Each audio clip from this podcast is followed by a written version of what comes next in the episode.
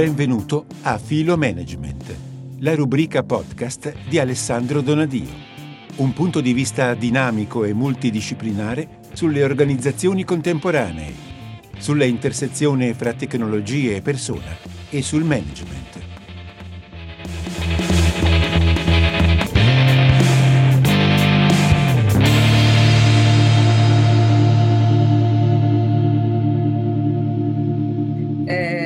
Grazie veramente tantissimo Alessandro, scusami sempre se ti coinvolgo continuamente, eh, ma, ma, sei bravo e quindi do la parola a un altro bravo che è il nostro Roberto Sciarrone.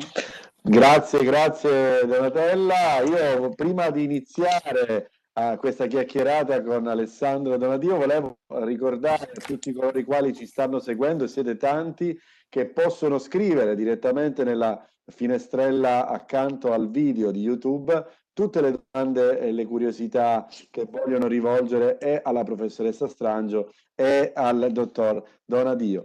E allora io inizio subito citando una, una frase che ha scritto proprio Alessandro Donadio, smart è lavorare in tempo e in luoghi diversi. Così appunto è stato scritto da Alessandro nei suoi lavori eh, bisogna però stare attenti no? anche agli impatti che può avere questa trasformazione proprio sugli elementi dell'organizzazione, analizzare le leve su cui lavorare maggiormente, ma stare attenti anche ai rischi connessi alle transizioni culturali. Ed ecco appunto la prima mia domanda. Uh, il processo e il percorso di digital transformation che ha interessato le aziende, come lo riassumeresti Alessandro? Allora, intanto mi sentite, frase, frase ormai di rito, oh, sei in mute, la seconda frase più ripetuta negli ultimi nove mesi, stai parlando in mute. Eh, grazie di nuovo in realtà Donatella di questo invito, tu sai sono per me preziosissimi potermi riferire anche un po' ai ragazzi che vanno formandosi. E io spero insomma che li stiamo anche avviando ad, un, ad, un, ad una missione trasformativa molto forte, questa generazione ce l'ha per cui per me è sempre davvero un grande piacere. Torno, torno alla domanda. Beh, allora il percorso è un percorso che secondo me ha una finestra di circa una trentina d'anni.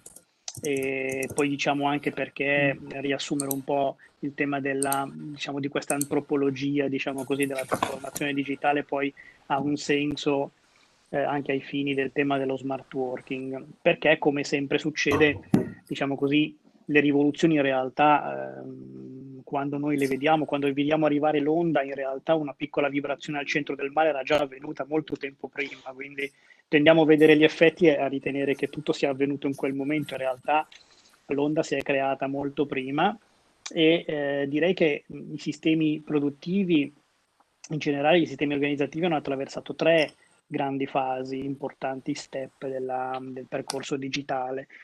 Uno è quello che potremmo chiamare di informatizzazione, a partire dagli anni Ottanta con i primi, diciamo, con i PC evoluti, con le postazioni individuali eh, e che naturalmente si accompagnava anche a una crescita dei, dei colletti bianchi nei processi organizzativi, perché più le organizzazioni cominciavano a maturare bisogni anche di controllo, di regolazione, di, di, di analisi, di calcolo.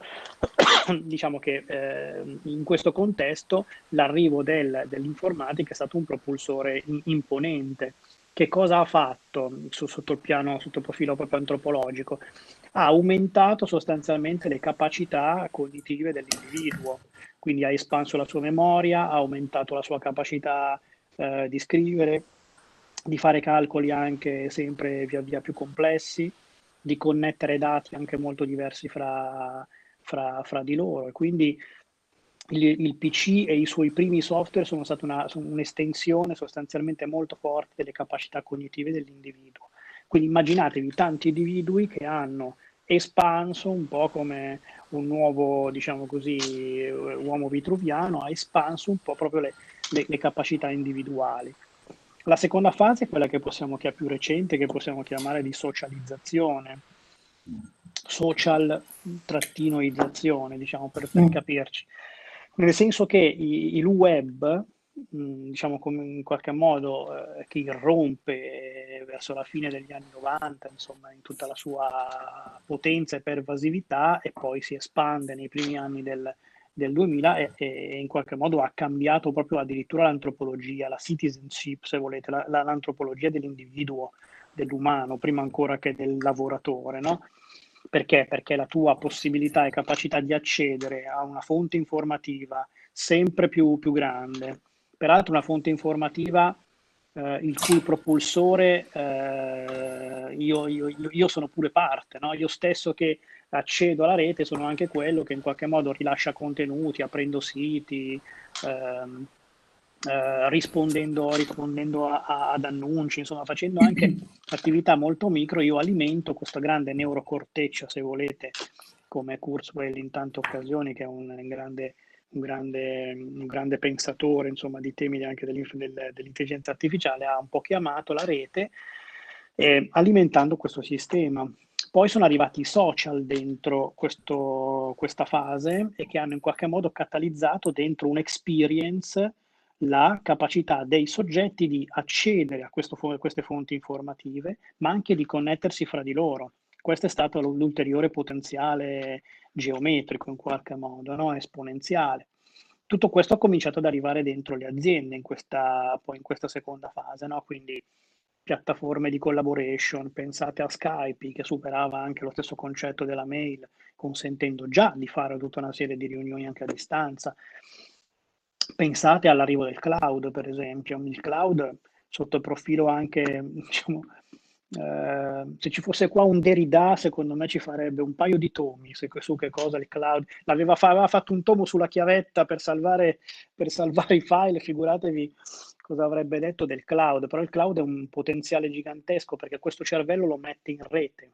Quindi ciò che io produco nel mio PC o nei miei device immediatamente è reso disponibile ai miei colleghi che stanno lavorando con me. Un documento, una nota, una riunione, una minuta, tutto quello che volete, viene immediatamente eh, messo a disposizione in tempo reale ai miei colleghi.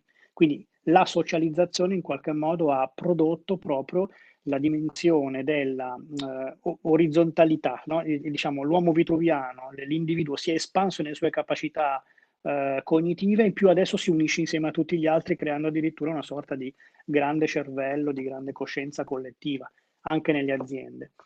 La terza fase, che è quella in cui siamo adesso, io la, la definisco di smartizzazione, ma non tanto per facendo diciamo, riferimento al concetto di smart working, facendo riferimento proprio al concetto di intelligenza, no? di, di, di, di, scaltrezza, da cui deriva un po' il termine, perché? Perché adesso noi abbiamo, le organizzazioni sono delle fonti di dati gigantesche, noi ne produciamo tanti, l'organizzazione ne, sintesa, ne sintetizza tantissimi, adesso stiamo imparando anche a restituirli all'individuo in modo che diventano degli espansori, dei, so, dei supporti ai modelli decisionali, tutto il mondo del data analytics e dei big data, fate, fatemi dire così, eh, che sempre di più sta pervadendo proprio le organizzazioni. Quindi quest'ultima fase è una fase nella quale le prime due hanno generato degli, dei, degli elementi espansori un, da un lato nella capacità di produrre una serie di, diciamo così, di azioni e di task sempre più evoluti, dall'altro asse la socializzazione di questi,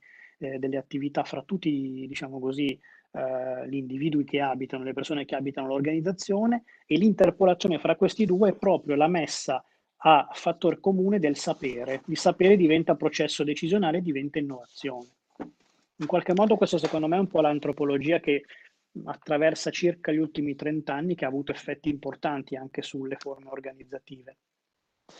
Ecco Alessandro, eh, lo smart working, eh, quindi dove si inserisce in tutto questo percorso che ci hai illustrato?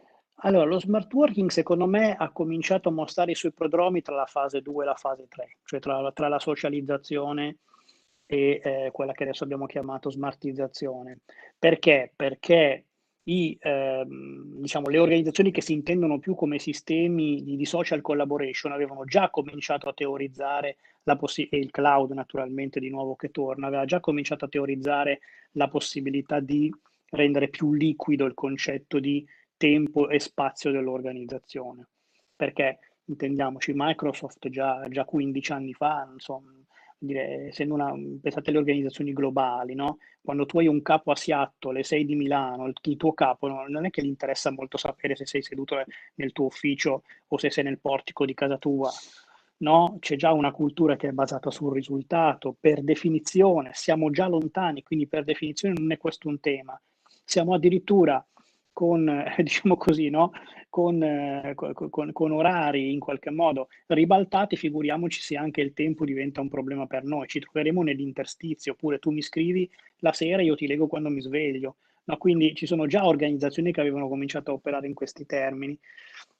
Però, eh, diciamo, in, in, quel periodo che per me mh, è più o meno 5-6 anni fa, le aziende hanno cominciato a sperimentare un po' appunto di remotizzazione parziale, poi le forme anche, sapete, amministrative, legali che hanno preso, insomma il telelavoro, ma sono state tutte sperimentazioni neanche tanto fortunate. Però diciamo che dal punto di vista organizzativo e culturale stavamo cominciando a mettere degli asset, intanto a battere il concetto, per quanto molto di frontiera, sei anni fa, che l'organizzazione, si, eh, che l'organizzazione come sistema che fa coincide con il luogo in cui sei e il tempo in cui lo fai. Questo si stava già un po' eh, staccando, ecco, questa, questa simbiosi in qualche modo.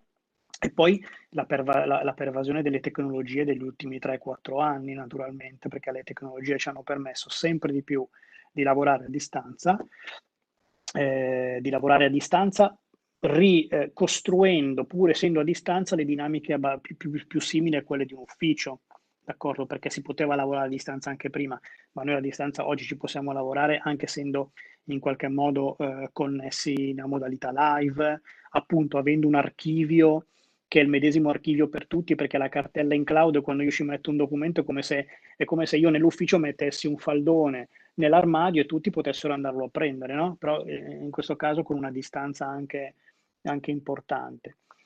C'è da dire naturalmente che dal 22 febbraio eh, dell'anno scorso la, eh, l'accelerazione è stata, è stata imponente, no? per cui questi due piccoli asset, cioè piccole sperimentazioni, lavori un giorno da casa, i primi protocolli, eh, le, le, prime campagne e un po' di utenze tecnologiche di piattaforme di social collaboration erano già entrati in azienda, ma devo dire che con eh, la, remoti- la, remotizzazione, ma il distanziamento, è più giusto chiamarlo, dell'ultimo anno, tutto questo ha, avuto, ha trovato un campo e un volume d'azione gigantesco, naturalmente.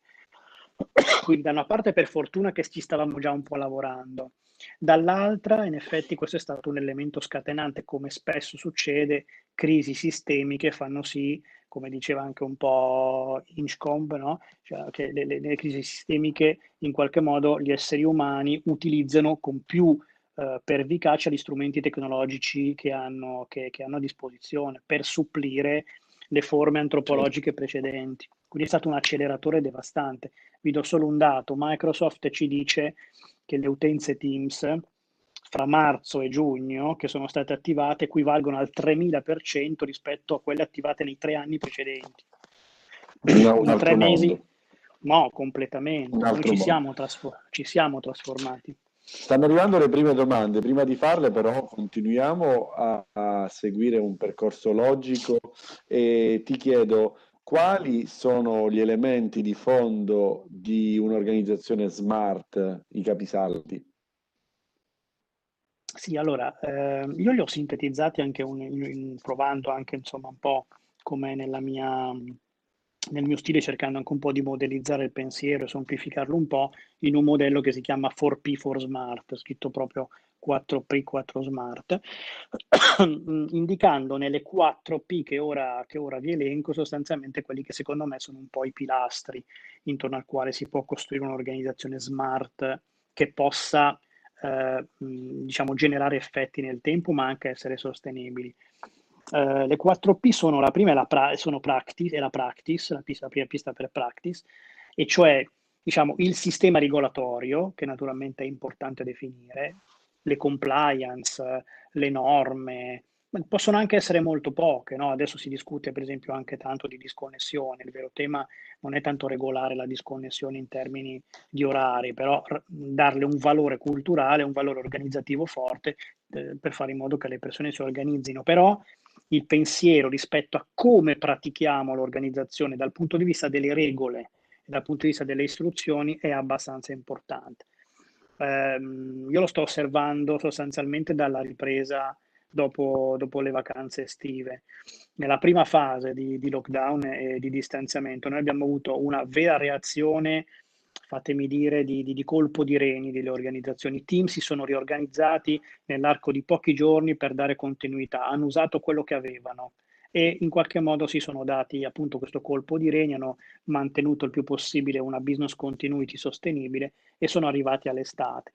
Quando siamo rientrati e purtroppo ci siamo resi conto con una doccia fredda che questa cosa non era finita, anzi arrivavano le seconde ondate, ormai siamo alle terze, non le contiamo più, eh, c'è stato un picco psicologico piuttosto forte, noi lo stiamo registrando anche con una serie di, di, analisi, di survey che stiamo facendo in questo periodo. Ecco, le persone stanno domandando più regole, mentre prima dicevano lasciateci fare che ci organizziamo, come dei veri resistenti, adesso stanno dicendo sì, però definiamo due o tre, due o tre regole, no? Che sono quelle lì, perché altrimenti non ci, stiamo, non ci capiamo più. Poi le altre P sono people, in questo senso intendendo naturalmente che la formazione è fondamentale, formazione tecnologica ma anche culturale. Per esempio, vi faccio qualche altro esempio concreto. In questo momento le, alle aziende le persone stanno chiedendo competenze di autoregolazione dello stress, perché comunque la situazione lo è, perché comunque il distanziamento obbligatorio è il contrario di smart, smart è quando tu puoi scegliere, no? Però intanto in questa condizione le persone dicono ma fammi capire come posso, magari attraverso l'alimentazione, qualcuno sta utilizzando tecniche di mindfulness per regolare i, anche, anche, i sistemi, eh, diciamo così, endocrini individuali, te, co, come già competenze anche di gestione del, del, del, proprio tempo, che diventa anche questo un elemento no? molto forte, poi tantissimo il digitale. Altro, gli, al- gli, altri due elementi sono invece i, i contesti, quindi sono platform e place No? Le platform le stiamo naturalmente utilizzando in questo momento, siamo anche qui in una platform classica e tipica, ci, ci permette di stare in connessione, ma ci, permette, ci dà anche un'agibilità eh, molto ampia, ci consente anche di fare diverse cose, fare, prendere delle annotazioni. Noi quattro stiamo parlando, ma delle persone ci stanno facendo delle domande, no? Quindi le platform come le intendiamo oggi sono eh, piazze molto dinamiche che consentono l'inclusione anche davvero di, di, di, di tante persone. Sul place eh, torneremo a parlarne perché probabilmente gli spazi e i luoghi fisici degli uffici, ma anche delle fabbriche, perché stiamo già cominciando anche noi a lavorare su dei concetti di smart production, non torneranno a quelli del 21 febbraio scorso. Non serviranno uffici come li abbiamo pensati e costruiti fino, fino ad allora, serviranno uffici che consentano di fare delle cose diverse, complementari rispetto a quelle che tu puoi fare a casa. E quindi ci ecco, sarà un tema molto forte. Questo è molto interessante, tra l'altro l'abbiamo affrontato in vari speciali, nel nostro speciale Covid di Ateneo con eh, degli architetti, no? Si parlava mm. proprio della riorganizzazione eh, degli spazi di lavoro e di vita. Adesso si va alla ricerca del, di abitazioni più grandi con balconi mm. eh, per mm. uso privato e invece gli uffici interpellando anche dei manager inglesi ci dicevano vabbè ma adesso noi che lo affittiamo a fare un, un, un mega ufficio quando i miei dipendenti sono tutti a casa e abbiamo visto che eh sì. lavorando da casa sono addirittura più produttivi quindi eh sì. Eh, giustamente è un elemento molto importante. Un'altra domanda, Alessandro, a meno che la, la, la prof non voglia, non voglia... Allora, quali sono invece le competenze che devono avere eh, le persone in generale e, e chi, chi, i leader, no? I leader, certo. leader di un'azienda, la, la, la governance.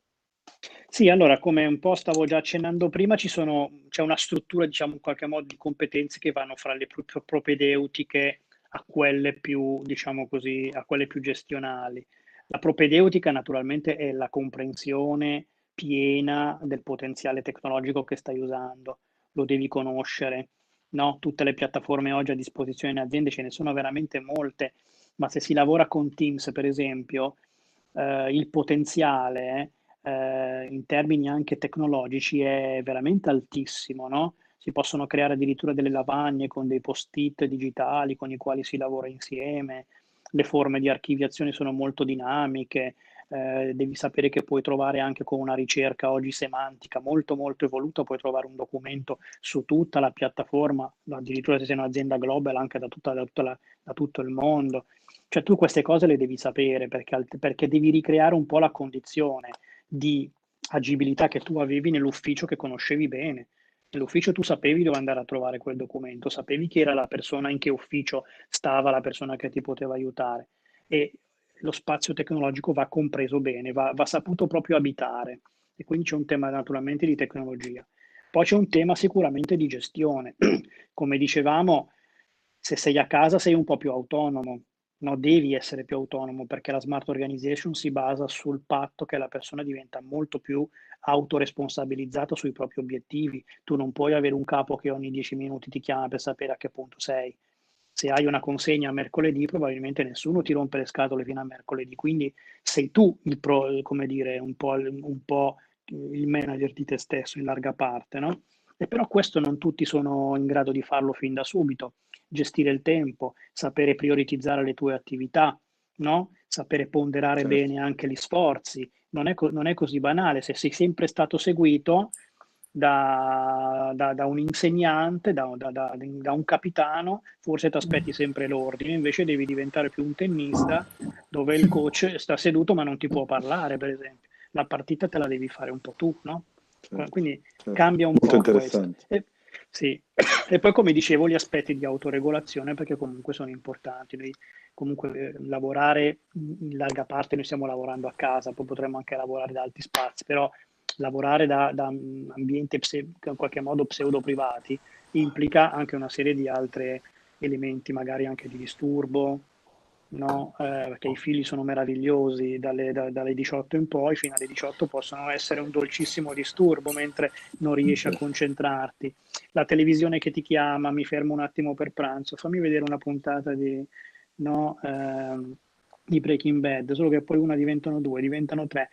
Non è banale, eh, non è banale, perché noi cerchiamo molto conforto anche dalla casa, quindi c'è una disciplina che dobbiamo imparare in qualche modo a, a, a gestire. Interiorizzare, certo, sì. certo. Molto, sui, molto capi, sui capi e la leadership il grande, grande tema è che, eh, ma stringendo veramente, no? perché mm. poi si potrebbe dire tante cose, certo. ma che al leader io ho bisogno di chiedergli che mi tenga insieme l'organizzazione, perché il rischio della smartizzazione selvaggia è che ognuno si senta una specie di freelance a casa sua deve lavorare da solo, deve risolvere i propri problemi, appunto si farà vedere mercoledì quando deve consegnare il documento ai colleghi, ma questa non è organizzazione. Organizzazione è transazione, interazione continua, è apprendimento vicario, quindi se tu non ti passi le informazioni fra le persone che stanno in ufficio e quelle no, l'organizzazione intesa in senso proprio sociotecnico salta per aria, non c'è più le, le, curve di apprendimento, lo scambio fra gli senior e i junior,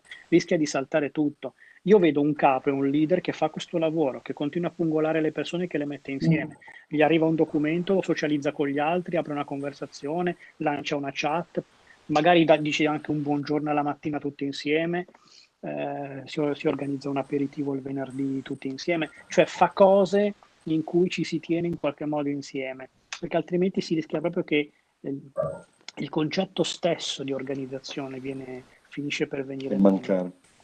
Uno scollamento. Alessandro, eh, ti faccio un'ultima domanda e poi magari leggiamo le, per le ragazzi. Sì. Eh, allora, eh, che ruolo avrà secondo te, eh, alla luce di quello che già ci hai illustrato, la robotica e nuove intelligenze artificiali? Subiranno anche, anche loro questa accelerazione nei prossimi tempi? Nell'utilizzo? Allora, direi, direi, di sì, guarda, parto da quest'ultime. Eh, diciamo, le intelligenze, si, le intelligenze artificiali si accompagnano al concetto sostanzialmente di, di gestione del dato, nascono un po' da lì.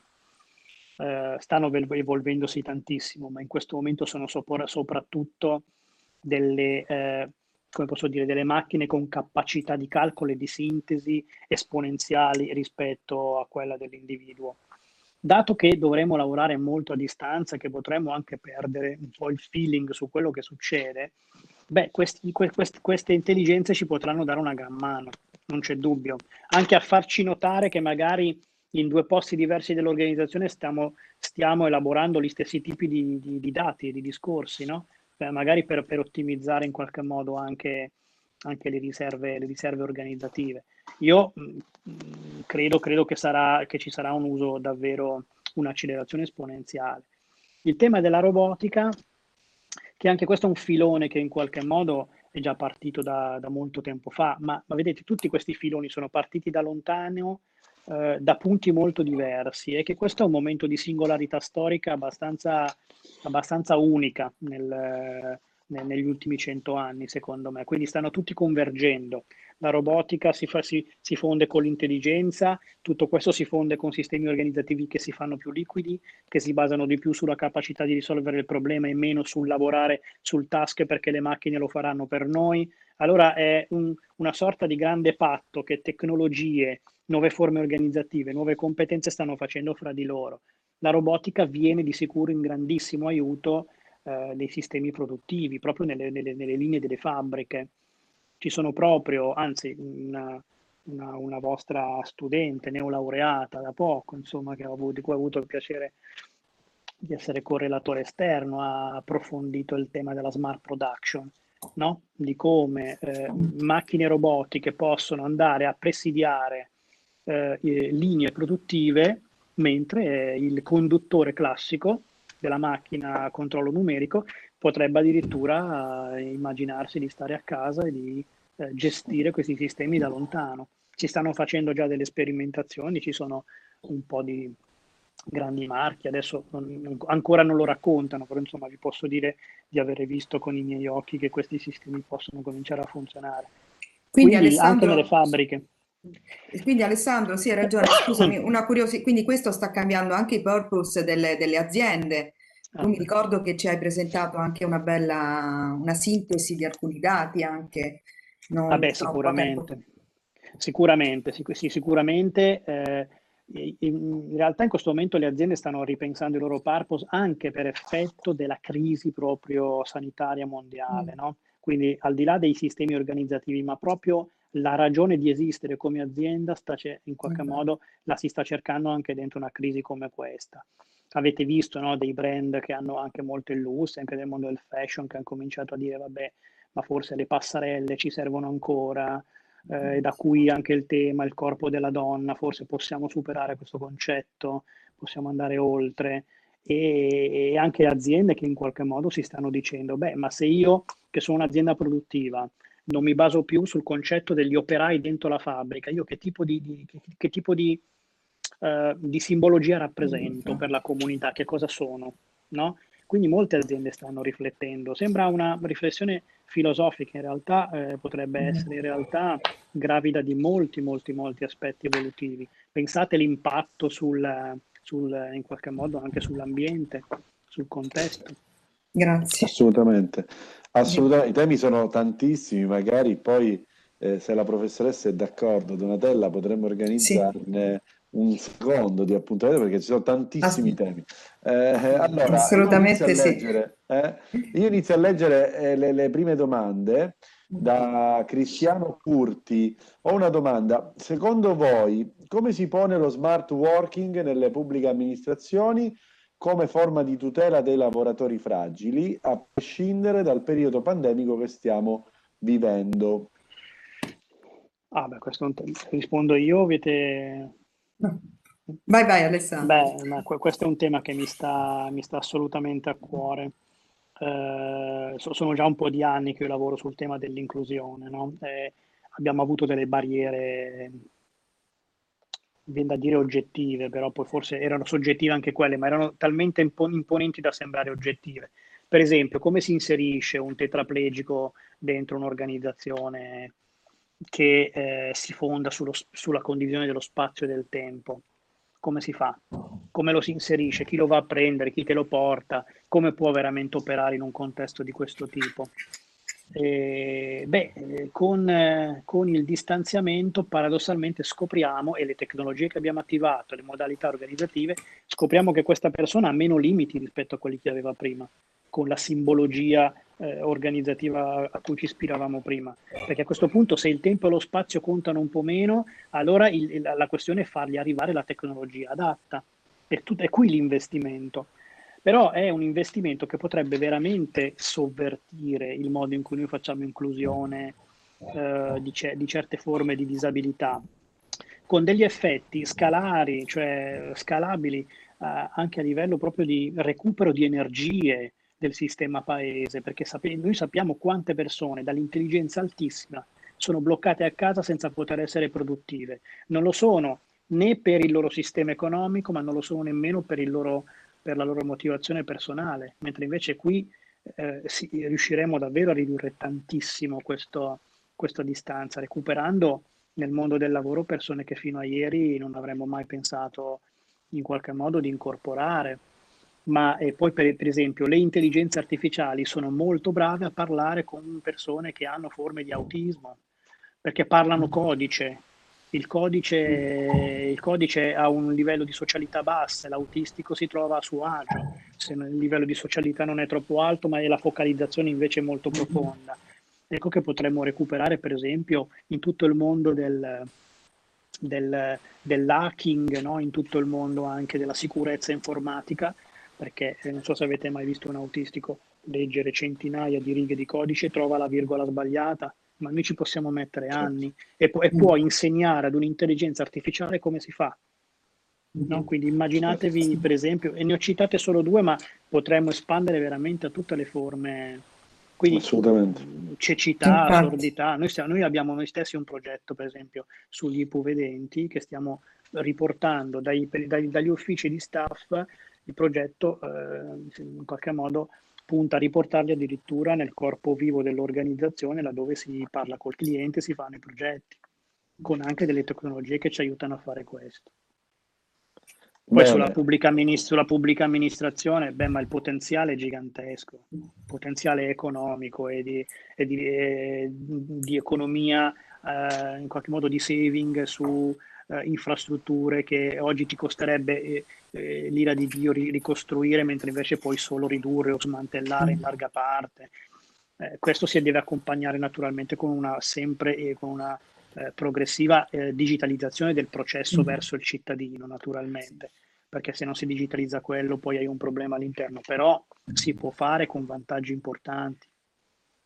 Il nostro Cristiano scrive preciso che sto parlando delle PA, mentre ehm, Gabriele Federici Scrive buonasera a tutti, grazie per la trattazione di questo argomento. Si è sentito parlare in questo periodo di distanza fisica e eh, sociale, termini molto differenti tra loro, un aspetto riguardante lo spazio fisico che divide due persone ed una distanza sociale totalmente differente a parer mio riguardante la relazione interpersonale tra due individui da un punto di vista sociale. Tutto questo, secondo voi, aumenterà la solitudine? Beh, sì, ci sono... Oppure, oppure, oppure una, una, una, chiusura all'interno di una bolla ideologica. Ecco, finisce così. No, no, non credo che sia una bolla ideologica, credo che, credo, credo che ci siano degli effetti, degli effetti, sostanziali. La prima cosa che, che, che, che lui dice, se mi trova d'accordo, intanto il distanziamento fisico non è necessariamente distanziamento sociale. Lo abbiamo chiamato tanto così ma, eh, ma, ma, ma, questo, ma questo è sbagliato. A me piace sempre recuperare qui un po' l'esortazione che sta facendo in questi mesi il professor Recalcapi, non so se vi mhm. capita di sentirlo, in cui dice smettete di lamentarvi sempre di questa DAD perché state creando la generazione della DAD no? Eh, la stiamo creando noi, la stiamo creando con la nostra lamentiade. Eh, quindi mentre, mentre vi portiamo tutti, tutti, a scuola, fate un sorriso a vostro figlio che va dal salo, dalla salotto alla camera, salutatelo come se stesse andando a scuola, perché sta andando a scuola. No? Se, certo. se, cioè, come dire, abbandoniamo un po', ecco, appunto, la lamentiade e un po' in qualche modo affrontiamo l'epoca in cui siamo, no? Certo. Eh, questo per dire che noi possiamo lavorare su una socialità anche quando siamo a distanza, intendiamoci, non possiamo annullare, annullare, annullare completamente la prossimità fisica perché noi siamo soggetti dentro un corpo, il nostro, il nostro corpo ha bisogno di contatti fisici, di prossimità fisica, di vicinanza, di, di aggregazione, lo, ma in un periodo come questo possiamo anche sviluppare una socialità e migliorarla, una socialità a distanza, una prossimità che si fa a distanza, che è fatta con la tua capacità di mandare quel messaggio estemporaneo a quella persona barra collega banalmente per sapere come sta, ricordarti, appuntarti che un tuo collega ti aveva eh, parlato di un problema che tu gli avevi detto che gli avresti dato una mano e poi lo fai veramente, anche se non lo vedi fisicamente. Cioè, come dire, dobbiamo attrezzarci un po' di più, ma possiamo rendere sociale anche la distanza. In attesa poi che il mondo torni ad essere un luogo di libertà in cui noi potremo scegliere fra distanza fisica o meno dentro un, un'ecologia della socialità che sta dentro in tutte e due queste dimensioni. Però, però, il tema della solitudine è vero, noi dobbiamo anche pensare che ci sono un certo numero di anziani, persone dal, che, che, che, soffrono un digital divide un po' importante, che in questo momento sono oggettivamente sole. Mm? Certo. E su, su, questo il tema è aperto, nel senso Molti di questi temi anche negli anni scorsi, Alessandro e Donatella, sono stati trattati sì. anche eh, dalle serialità eh, delle varie piattaforme Netflix, Amazon, io ricordo Black Mirror, no? che fa, fa, fantasticava questi scenari eh, futuristici, Beh, ma in realtà che poi alcuni di quelli si sono quasi realizzati, quindi e poi penso anche alla tecnologia dell'ologramma. Quando avremo a disposizione quella tecnologia tutti, immagino che veramente potremmo sentirci eh, molto vicini, anche se lontani, attraverso la figura eh, di altre persone dentro la propria stanza. Ma eh, mi fermo qui perché ci sono altre domande. Eh, Silvia Valle Rotonda scrive: Buonasera a tutti, il tema è davvero interessante e riguarda tutti noi direttamente. Mi affascina molto sia il tema del luogo, inteso come spazio fisico, e, e anche e non in sia il tema della leadership. A proposito di leadership, come mm. sarà l'organizzazione a livello gerarchico? Chiede. Possiamo dire che da una verticalità si passerà ad una maggiore orizzontalità e quali saranno le caratteristiche smartizzate della leadership? Sì, io diciamo sono un po' di anni anche qui, eh, diciamo, anche qui le onde sono precedenti al, allo, tsunami, allo tsunami Covid perché abbiamo già cominciato a, a sperimentare delle forme più piatte, in letteratura, no? potete cercare per esempio le, le prospettive holacracy, le prospettive agile, eh, mm. ma già certe forme di lean, di lean organization già preconizzavano sostanzialmente una, una progressiva inutilità del processo della catena di comando ad escalation gerarchica, perché le organizzazioni in cui il problem solving è, diventa il vero cuore, no? e molto spesso il problema è eh, per l'80% affrontabile con una pratica comune che hai imparato nel tempo, quindi non hai bisogno di chiedere a nessuno. Cioè, eh, per risolvere quel problema io so che c'è una procedura, la applico e lo risolvo. Per il 20% invece è un problema talmente nuovo che se anche faccio l'escalation al mio capo neanche lui mi può rispondere. Quindi in realtà per quel 20% noi dobbiamo attivare forme di innovazione alla, alla, alla, alla soluzione del problema continuo. E questa roba si fa solo se tu pensi all'organizzazione in una prospettiva orizzontale, cioè tutte le competenze e i saperi sono a disposizione di tutti. Allora, durante un momento di eh, fronteggiamento appunto di un problema nuovo, tutte queste competenze e questi saperi si possono coagulare a prescindere dal dipartimento in cui stanno per poter risolvere quel problema e quindi in qualche modo eh, dare continuità alla richiesta del cliente, dare continuità alla produzione, ad innovare e quant'altro. Diciamo che l'accelerazione tecnologica di questi mesi e il distanziamento stanno, stanno stressando ancora di più eh, una dimensione di questo genere, perché figuriamoci se un capo, posto che lo fosse anche prima, secondo me già non lo era più prima, ma adesso un capo cosa ne sa di cosa sta facendo la sua persona eh, in ogni minuto della giornata? Non ne ha la più pallida idea. Perché se prima la persona che si voleva prendere 10 minuti si metteva girava il, il PC e si, si, collegava a Facebook no? senza farsi vedere magari nell'angolo. Eh, adesso non c'è manco bisogno di fare questo, no? Allora è chiaro che il rapporto passa da un rapporto di comando e controllo a un rapporto di fiducia, di trust. Certo, certo. E qui c'è certo. il tema della competenza e della leadership. La leadership, noi, io insomma, ammetto di essermi pagato un po' quota parte del mutuo di casa mia facendo i corsi sulla delega, quando sono nato, sono nato formatore, però eh, cioè, soprattutto ai capi e ai manager ai middle manager, però non ha mai attecchito questa dimensione, perché? Perché il campo da gioco era comunque un, capo, un campo in cui il capo poteva controllare le dinamiche prevalenti, perché le persone le aveva tutte davanti dentro uno spazio, di, spazio e tempo comuni, no? Adesso invece il campo da gioco si è fatto completamente, si, si è imploso. Quindi o io riesco a stabilire una relazione di fiducia con il mio collaboratore che è fatta di assegniamoci gli obiettivi insieme, lavora, quando hai bisogno mi trovi, fai escalation solo se hai bisogno di un aiuto, lavora tanto con i tuoi colleghi, sappi quali sono le tue risorse organizzative e muoviti, sii proattivo. Se non riesci a ingenerare questo nella persona, banalmente tu la tua performance non la, non la garantisci certo. più. Eh?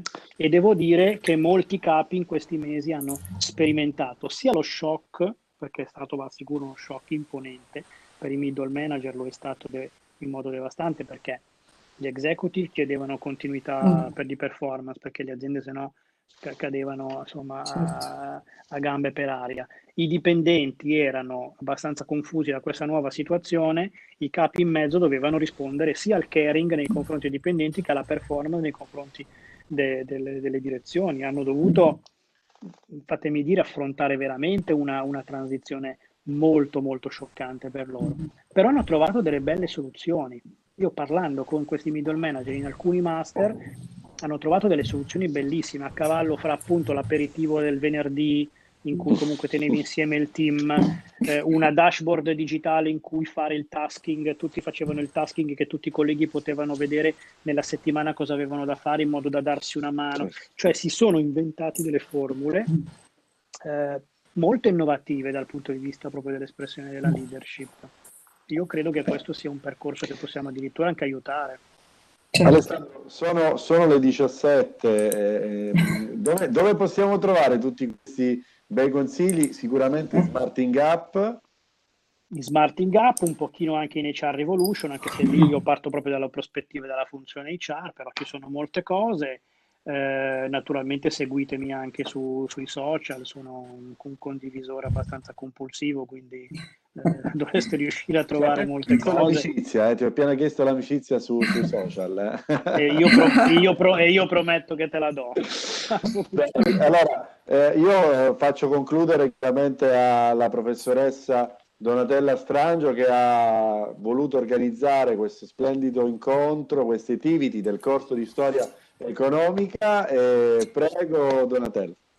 No, solo due minuti anche per eh, insomma, non offuscare tutte le belle cose che abbiamo sentito questa sera. Io spero di riavere di nuovo Alessandro e sono felice che Unitelma abbia eh, accolto questo, questo, questa mia activity e l'abbia potuta così allargare anche al popolo degli studenti di Unitelma, eh, che spero di vedere presto negli esami e spero, spero che loro abbiano gradito questa, diciamo, questo approfondimento con Alessandro con il quale organizzeremo altre cose. E grazie a Roberto per aver condotto eh, e avermi assecondato in questa, in questa activity. Grazie a tutti. Grazie, buona serata a tutti. Grazie, grazie ancora Alessandro. Grazie. Grazie, grazie veramente.